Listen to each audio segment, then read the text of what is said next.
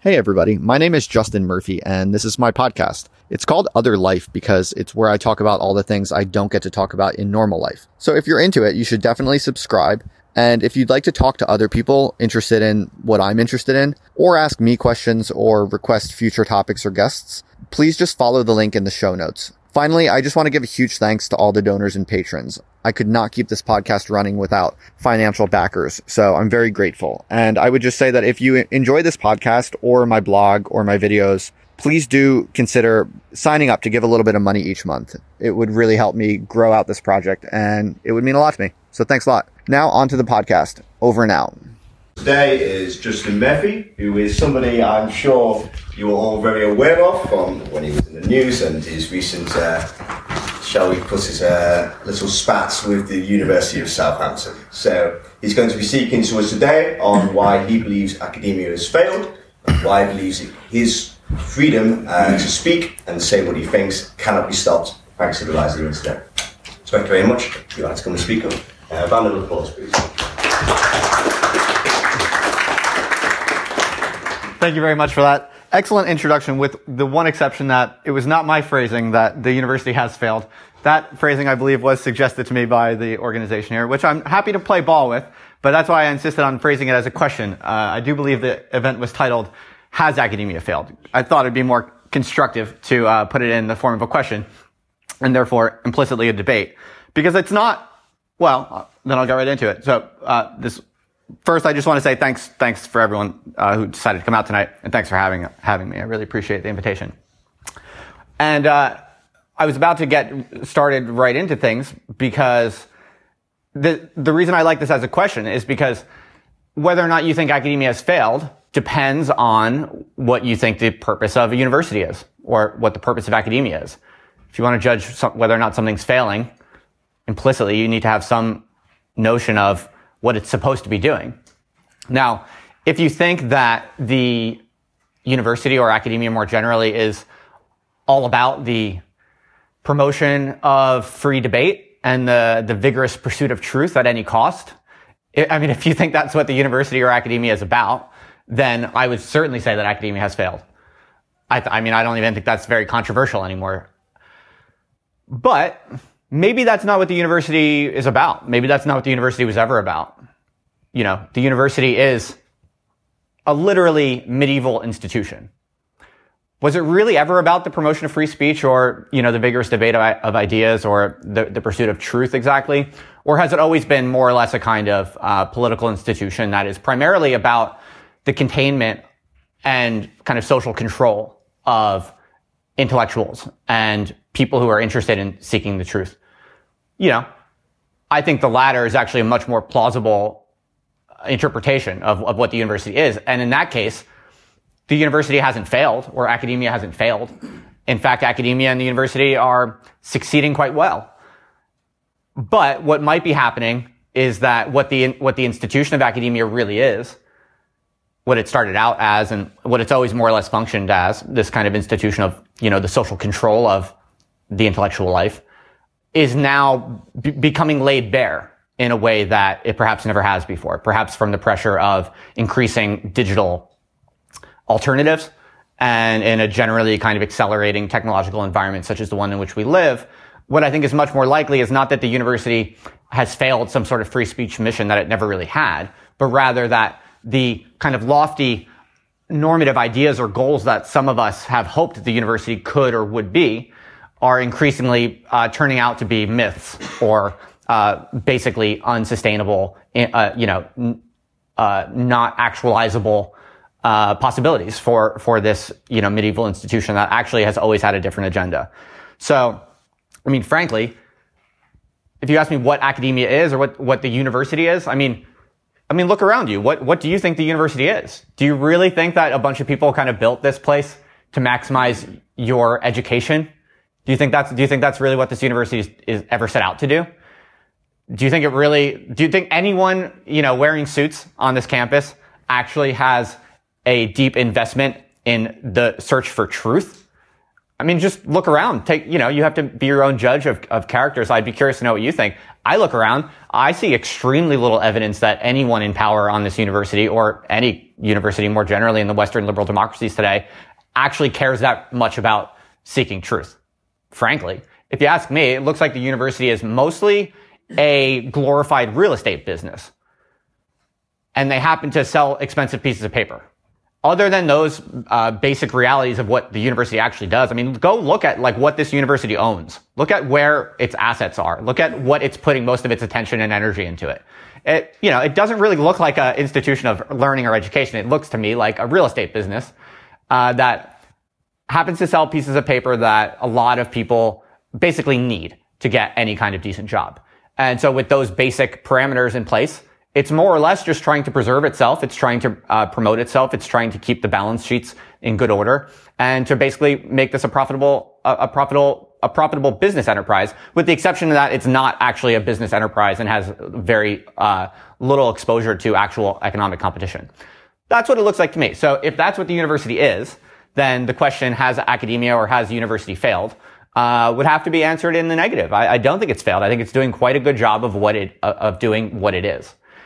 Now, of course, what we all really want to know, and I think what I'm going to guess you all want to know is, can the university be a place where the search for truth and vigorous debate can still be had? Is there still hope? Is it still possible? This is kind of, I think, the question that I assume to be kind of implied in probably the way that you all were interpreting the title of this talk, Has Academia Failed? And so that's a different question. And in that, if that's what we mean by the question of Has Academia Failed, then I will propose to you tonight that I think there is very, very, very little hope that the university as we know it, or academia as we know it, will ever be the site within which the most radical truth-seeking is taking place, or where the most radical and effective education is taking place. I mean, the prospects just don't seem very good. And I want to kind of make the case as to why. And I'll kind of use myself as a little bit of an example, not to talk about myself, but because I think my case is only of interest really as a kind of, as one of the more recent and kind of one of the more ridiculous cases, I think, of a young academic, a successful, kind of up-and-coming academic, basically just surveying the scene and surveying the different costs and benefits of different pathways. And as far as I can tell, academia basically has very little to offer me anymore. And it has very little it can do to stop me from seeking whatever truths I want to seek and from transmitting them and writing them and teaching them. It has very little to actually help me do any of those things, and it has almost no way to stop me or discourage me from doing those things. And if I'm correct, everything I'm doing outside of the university is actually more radically approaching the truth, or it's seeking the truth, I think, more radically and more effectively than I was in the university. I think I'm certainly getting my ideas out to far more people than I was as a mere academic. And even things like teaching. I'm already kind of doing independent teaching through the internet. I'm basically taking my current, kind of academic functions, research, speaking, teaching, trying to figure things out, trying to figure out how things really work, and then kind of shape the culture accordingly. I'm doing each and one of them, better now, more freely, more effectively, and even, eventually, I believe I'll be doing it even more kind of financially successfully than I was in the university. And so that might be because there's something weird about me, but I don't think that's the case. I don't think there's that much special about me. I think if I can do it, certainly almost all other academics will eventually figure out how to do it. And the way that academia or the university is currently going, the way that it's seeking to kind of put political constraints on what can be said and taught and thought and debated, it's just academia is basically, to use a word that I've used in my blog posts often, academia is what we might call poning itself. That's a word from kind of nerd hacker culture. It's like a self own, right? It's like an own goal. Academia is basically hitting itself in the face over and over again. And I think it's structurally incapable of realizing of either realizing what it's doing or course correcting. That's basically my view of it. And so I'm going to try to kind of explain what I mean by all that and make the case to you. So from my perspective, I mean, if you're an intellectual, whether that means whether you're an academic or any type of researcher or writer, you only have one interest really, which is to try to figure out the truth, whether that be an artistic truth or a, intellectual, social, scientific truth or philosophical truth. That's your work. You try to figure it out. You don't really care too much about who's paying you or what your material interests are. You just try to pursue the truth. And then you share it as honestly as possible. If you want to be an intellectual of any kind, certainly if you want to be an academic, you have to basically live up to those basic principles. If you're not saying what you really think or you're kind of candy coating certain things because they're politically contentious, you're a liar. You're not an intellectual. You're a hypocrite. And you should be shamed for it. I mean, there are a lot of academics who will say certain things, on the front stage and then say other things in the backstage. And I think there's way too much of that in academia. I think it's really quite shameful, and I think it needs to be called out for what it is. As an intellectual, all I care about is doing my work, trying to figure out the truth and sharing it, teaching it, whatever. As for whether I'm going to be an academic or what I'm going to be, or how I'm going to do it, that's all secondary. So that's all. I'm not here. In other words, what I'm trying to say, in other words, is that I'm not here to reform the university. The university, best of luck to it. I'm interested in pursuing the truth, and I'll do that however, I need to, in whatever the context might be. So I just want to make sure I'm not offering any solutions to how to reform the university. You all can figure that out over the next few years. But so with that as a kind of a bit of context, I think that's what intellectuals have always done, right? I think academics have always more or less, they have always been looking for the truth, trying to do the best research they can, more or less, trying to be as honest as they can, more or less. But here's the thing. In the modern period, especially in the 20th century, the structure of kind of the mass communication system was such that to have any sort of impact on the public culture, to be a kind of an effective intellectual, you were kind of forced to make a lot of compromises because there were no other options before the internet. If you wanted to, for instance, write a book and have that book be shared widely, that would mean you have to kind of, ideally, you'd get on TV and you'd be able to give talks about your book on TV. But if you want to get on TV, then you need some prestige, like through getting a PhD and becoming an academic. So there was this big pyramid, I like to think of it. I use this often in my writings. If you can think of the period from 1920 to 1970, let's say very roughly, as this kind of society, the communication structure of society was this one big massive pyramid. And if you wanted to kind of have any impact or communicate at all to the people at the lower, the masses, if you will, the large number of people in society, you had to kind of play all of these political games to climb the prestige hierarchy. You can think of that pyramid as a prestige hierarchy. But man, those people who were able to be a fancy academic and get on BBC and talk about politics, those people had an extraordinary amount of intellectual influence and power. So that was kind of the name of the game for technological reasons. You could be a kind of idiosyncratic, truth-seeking rebel who refused to play by the rules of what the institutions said you could or could not say or do. But then no one would ever know about your work. You would more or less be, like a tree that fell in the forest and nobody heard. So for most of the 20th century, what happened basically because of this communication structure, to put it crudely, a lot of intellectuals became massive sellouts, basically. Everyone started kind of becoming very conformist, really kind of remolding what they had to think and say in a way that would get them political power and to rise in that large kind of prestige hierarchy or pyramid.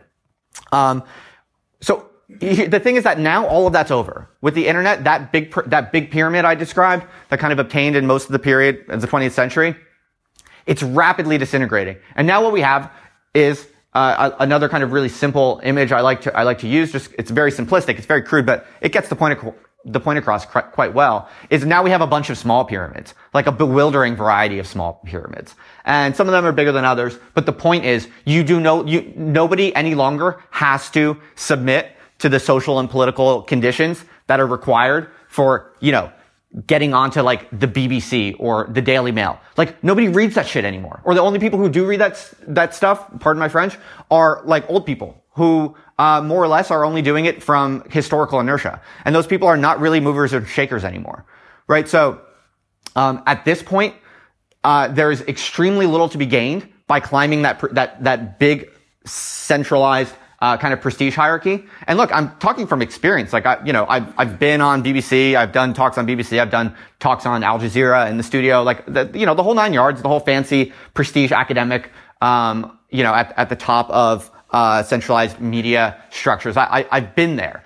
And I've also been blogging for a while and doing YouTube and all kinds of stuff for the past couple years. And I also have data on my website, so I track like who's coming from where. So I have a pretty good kind of empirical system for kind of tracking and measuring where influence and attention is coming from, basically. And it's been stunning to me, really truly stunning, because I've been featured in the Daily Mail now. I'm sure some of you are aware, like 3 times in like very sensationally negative ways, and the impact of that on my life has been almost zero, basically. Well, I guess it played some role in my kind of conflict with the university, but for the reasons I'm saying, I don't actually need the university for any of the things that I'm doing. So the Daily Mail articles, for instance, had almost no impact, no negative impact on my life whatsoever. And in fact, if anything, they've had positive impacts, because nobody trusts the mainstream media anymore. So lots of people, when they see that the Daily Mail is reporting negatively on someone, their psychology goes, oh, that person must be interesting and cool and trustworthy. So then they go look me up. So the only effects that the mass media coming down on me, the only effects that has had on me has been somewhere between zero negative effects and some moderate or minor, let's say, positive effects of a few people coming to me and they're interested in my work, and now they follow my blog and stuff like that. Okay, so that's one thing. But then all of my readers and listeners who are kind of like interested in my intellectual ideas and my research and the larger project that I'm trying to pursue as an intellectual, almost all of those people came to me just from finding my stuff on the internet. Okay, and so I think we all kind of know this already. What I'm kind of sharing is it's a little bit well known. It's not that crazy or new. Of course, the internet is kind of destroying traditional media. Of course, there's all this kind of autonomy and freedom and power for people to kind of create their own stuff on the internet. Of course, this is kind of old news, right? Except, although we kind of think we already know that, we don't already know that, because humans are really slow to update their intuitions. And institutions are especially slow to update their models of how things actually work, right? So basically, what's been really kind of radicalized in my own mind throughout this whole experience is how much of this entire institutionalized world that most of us inhabit, and especially universities, it's almost all predicated on a completely different era. And it's just increasingly clear to me now as I'm kind of living through this, that there's basically just no reason any longer why any serious intellectual in the first half of their life would choose to conduct their intellectual life inside the institution of something like academia as we currently know it. It's just increasingly unattractive for anyone who's interested in the intellectual life, and doing your own thing on the internet is increasingly attractive. Basically, the university has nothing unique to offer that the internet doesn't have to offer. And in fact, the university has many, many downsides compared to the internet. Namely, to be an academic, you have to do all kinds of frankly bullshit paperwork. You guys know it. I mean, you guys have to do bullshit paperwork as your time as a student. You know, all of the kind of unnecessary, arbitrary processes and procedures and bureaucratic loops that you have to jump through all the time. A lot of it's not necessary. You know damn well a lot of it doesn't. It doesn't aid your education. It's kind of just institutional bureaucratic paperwork runaway. Yeah, so basically what I'm getting at is the internet doesn't require me to do any of that anti-intellectual kind of distracting stuff. And so far I've taken a little bit of a pay cut, but I'm going to make that up by doing really good work and continuing to do it just as I am on the internet. So that's the gist of my argument here. And the reason that the way that I kind of came to this insight was when I got suspended in the meeting where my dean gave me the suspension letter. I told her I looked her in the eyes and I told her, you realize this is going to be good for me and bad for you, right? And she was utterly perplexed. She had no idea what I was talking about. And I wasn't even trying to be provocative or anything like that, but it was in that moment when it was like obvious to me and she was completely unaware of what I even was talking about. It was in that moment that I was really like, yeah, we're really living through like a major historical a threshold of some kind. And so, yeah, that's basically the one of the main kind of ideas or arguments that I want to put out to you today, and that I've been kind of writing about and trying to explicate for some time now. So that's that. Now, I think we're going to see a lot of what we might call growing pains. I think, we're already seeing them. We're seeing all kinds of really difficult, tense, kind of confusing conflicts, cultural conflicts right now. And a lot of them, I think the best way to interpret them is that it's basically the world, the institutionalized world, such as, the deans of a university or whatever the case might be, are kind of waking up to the fact that their entire career, their entire way of thinking, way of being, their income sources, the viability of their institutions from which they derive all of their power, that everything it's based on, the kind of social control that it's based on, it's all being undermined by digital technology. And those people are going to fight tooth and nail to protect their interests and their income and their prestige and their power, despite all of these kind of increasing alternative options. So you're going to see all kinds of weird things. For instance, some of you might realize that the university has actually become far more left-wing over the past few decades, past like 2 decades in particular, since the 90s, really. It used to be, there used to be some imbalances, some bias in some departments, but now it's become quite generally kind of, there's a kind of left-wing bias generally across the board, but in the social sciences and humanities, there's now a kind of extreme left-wing bias in many particular disciplines. So fields such as psychology, fields such as education, almost across the board, the professors are almost all lefties, basically. That kind of thing has been increasing over the past few decades. People, when you ask people, when you give people survey questions about, how much they trust the university, well, trust in most institutions has been decreasing, but especially if you look at conservatives' views of the university, trust in the university is decreasing.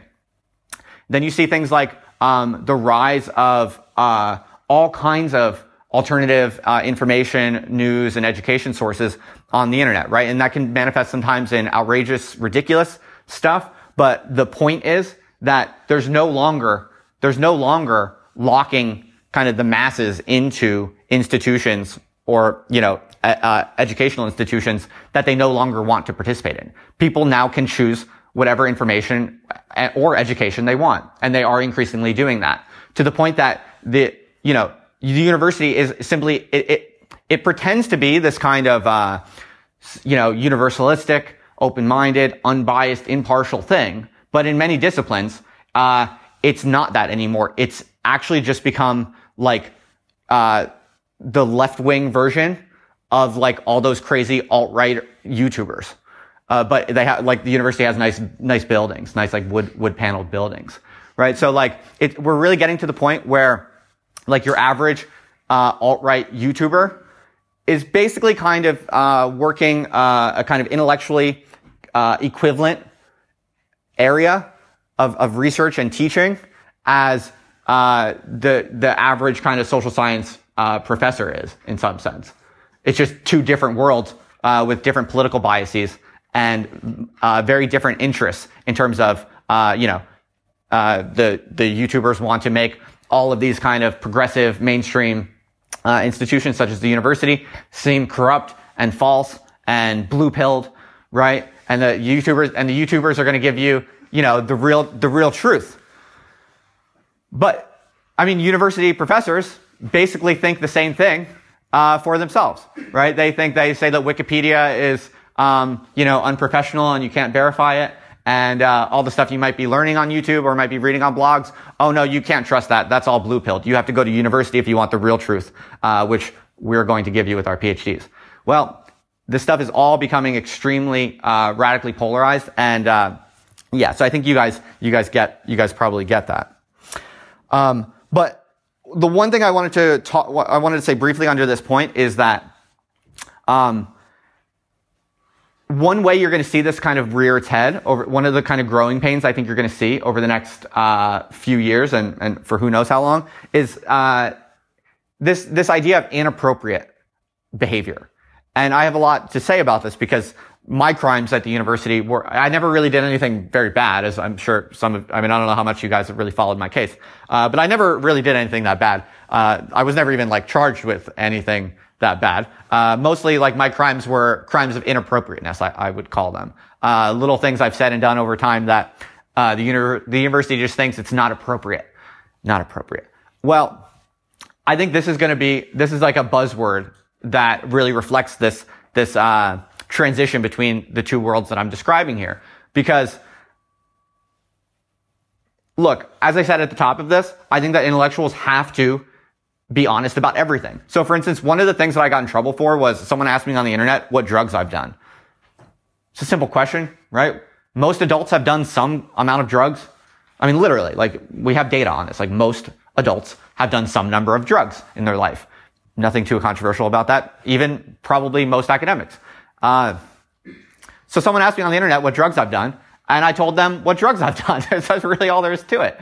I think if you're an academic or you're a public intellectual, you know, if you're out in public saying that you're smart and that you know things and you're trying to figure out the truth and you're willing to tell the public the truth, if someone asks you a question, you have to tell them the honest answer. I thought it was just so hilarious that I got in trouble, that this is one of my crimes, that led to my, you know, suspension and ultimate, you know, exile or whatever, when it was just I just answered a question honestly. I mean, it was like literally just answering a question publicly and honestly. If that's grounds for any type of discipline or punishment, it's basically the university telling me implicitly that I should either hide the truth or I don't know, or I mean, that's the most charitable way I can interpret it. That what I should have done was hide the truth. I should have not answered certain questions. That the university is basically telling me there are certain truths that I should not share. And what's interesting about this is that this is not that, it's not bad in any way. And also it's not even politically biased. I think that's another important thing that I want to kind of draw to your attention, which is interesting because a lot of people interpret the university's, you know, problems today through this kind of ideological lens, like, oh, it's become too left-wing or this.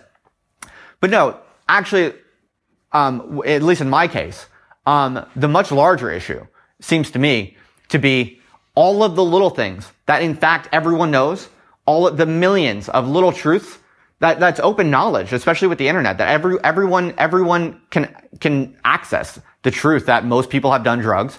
It's completely implausible to think that some professors all professors never have done drugs or something like that. It's a completely implausible idea, but it's this kind of false appearance that somehow, because of professionalism, we're supposed to maintain. Well, that's a form of lying, I would say. And with the internet, there's just no keeping that from anyone. There's no way. If it's true, people are going to find it. And that is a fact of reality today. But the institution, as we know it, this ancient institution of academia or the university, deeply ingrained in its most basic premises, this kind of logic of professionalism. Which is essentially just kind of bourgeois hypocrisy. It's basically just a way of lying, basically. It's doomed. It's really doomed. There's no way that you're going to be able to maintain this kind of bourgeois hypocrisy in a world where everyone can and will increasingly figure out the truth that's hiding beneath everything. Okay, and so in that sense, again, going back to the question that you all kind of set up here, has academia failed or is academia failing? In this regard, again, prospects do not look promising for this ancient institution. In this regard, it to the degree that it is kind of institutionally, structurally invested in kind of the prohibition of simple, basic truths, just facts of the world and of life, to the degree that academics are not supposed to share those things, by definition, then academics are just going to become increasingly irrelevant. They're going to be seen as dishonest, because they are, in a sense. And that's going to become increasingly visible and palpable to everyone. And so, the only way that all pans out is that, you know, academia might carry on as an institution.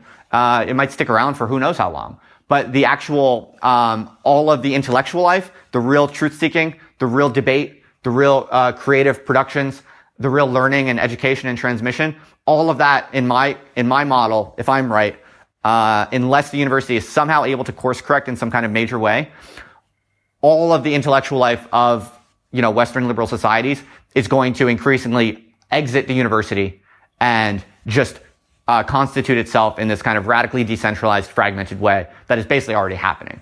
And that's essentially what I'm doing. And, not to toot my own horn or anything, but I think I'm doing a pretty damn good job of it. And, ever since I got suspended, as soon as I got suspended, I was just, as I told my dean, I knew that it would just give me time to kind of create my own systems, create my own independent projects and develop them. And it would drive some attention to me from people hearing about, my case or whatever. And as I said, most of those people were positively interested in me. And so ever since I got suspended, I've just been I'm writing a book. Basically, the stuff I'm talking about here tonight with you is content in a book that I'm writing right now as we speak about academia and the internet. And I've been blogging, I've been blogging the book serially. And I'm also even teaching on the internet. I have a monthly seminar, for instance. People pay me just $25 a month. It's so cheap, right? Compared to what students pay for like master's degrees. People pay me, I have like more than 10 people now paying me $25 a month just for 1 2-hour session in groups of 6. I just do a kind of graduate level seminar, just like I would do for the master's program here. It's the same exact thing I would do when I was a lecturer in the master's program here. 2-hour sessions, small groups of 6. And people pay me only a tiny, tiny fraction of the cost of what they were paying the university, but they're essentially getting the same exact thing. I already have like more than 10 people signed up for that, and I've only just started kind of experimenting with these different forms. So yeah, personally, that's basically that's how I see things. That's my model of academia and of the world and of the future of free speech and intellectual life. And I think you're going to see more and more people doing essentially what I'm doing. And if they're even, even if I'm not any more successful than I already am, even if my projects basically, just keep growing very, very slowly in the way they already are, then, as far as I'm concerned, I'm already, intellectually, politically, and financially, successful in constituting, an alternative form of intellectual life, relative to the university. And so that's why, as far as I'm concerned, academia got pwned, and I pwned at this university. But I enjoy tremendously the irony, and the pleasure of, being invited to give a talk here after I owned the university so bad. So thank you very much.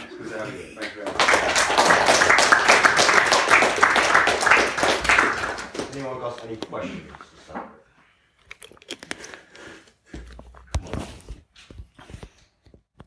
Hey everybody, thanks for listening. If you thought that was cool, then don't forget to subscribe, and it would be even cooler if you left a review. I'd appreciate that. And yeah, just to learn more about what I'm up to, you can check out theotherlifenow.com. That's all. And I will see you around the internet.